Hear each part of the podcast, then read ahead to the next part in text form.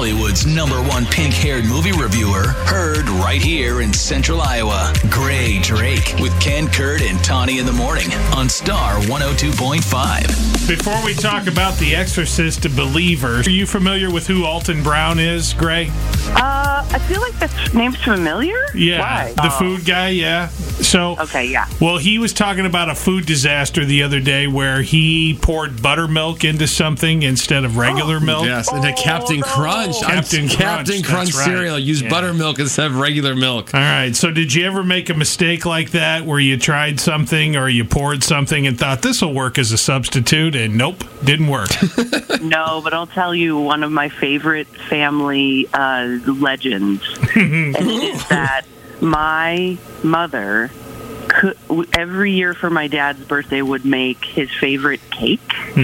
And every year it would turn out wrong. And every year she would spend a solid 25 plus minutes screaming about how his mother hated her and cursed the cake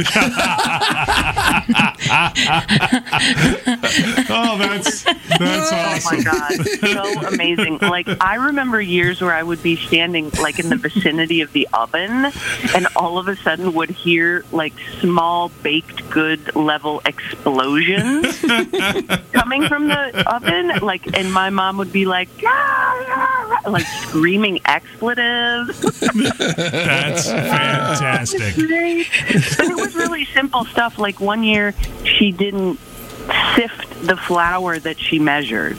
Yeah. You know, it was simple stuff, and I was like, I don't know, girl. I don't know if you're cursed. I just think baking's not one of your gifts. Right.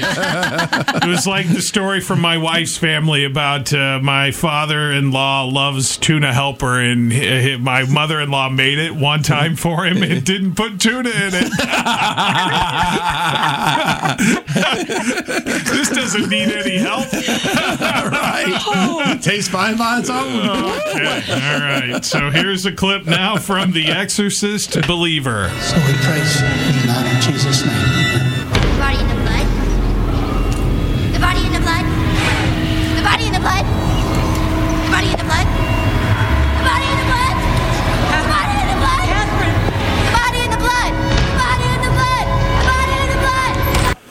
Fine. She just needs everything's a, fine. She needs a nap. A shower.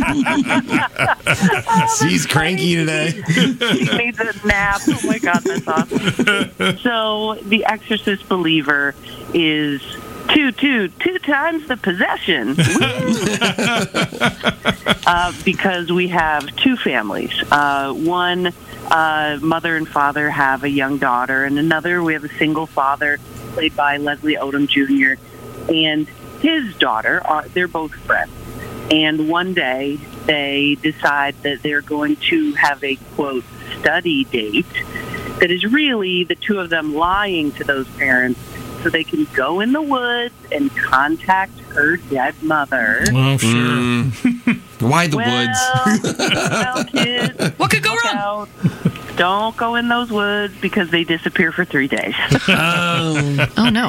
Yeah, so everyone is panicked, obviously, and then the girls just randomly appear about 30 miles from their school, and they start acting super creepy. And everybody doesn't know if it's just like the trauma of potentially being abducted or whatever they went through, and eh, or, or if you know something else is at work. And sure enough, because this movie is called Exorcist, uh, there's something else at work. So it's not just high school. yeah, exactly. It's not like at one point somebody was like, "Oh, I think that this is just brought on by hormones," and I just in the, on the audience, having spent a lot of time learning about women's hormones recently, I just went, "Boo." Anyways, the Exorcist believer is. I'll tell you what, though. Okay, so that's basically the movie. They they everybody decides like, yeah, this is definitely a possession, uh, and they they choose kind of an unusual way in the realm of exorcist movies to get rid of the demon. I don't know that I really want to spoil a lot for people who are excited about this movie because at the end of the day, y'all, I've been more scared by like my blood work results in this movie. I'm bummed out about this one because it, it really does feel like the original Exorcist in the respect that it is slowly paced. It's very tense, very moody. Uh, David Gordon Green directed the most recent Halloween movies.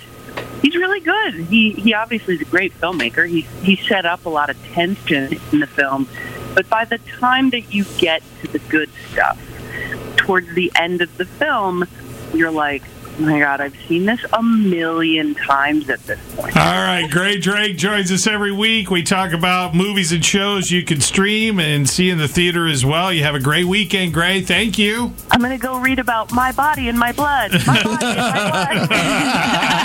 Bye. Queen of costumes, Grae Drake. Follow her on socials at Grae Drake and hear her Friday mornings with Ken, Kurt, and Tawny on Star 102.5.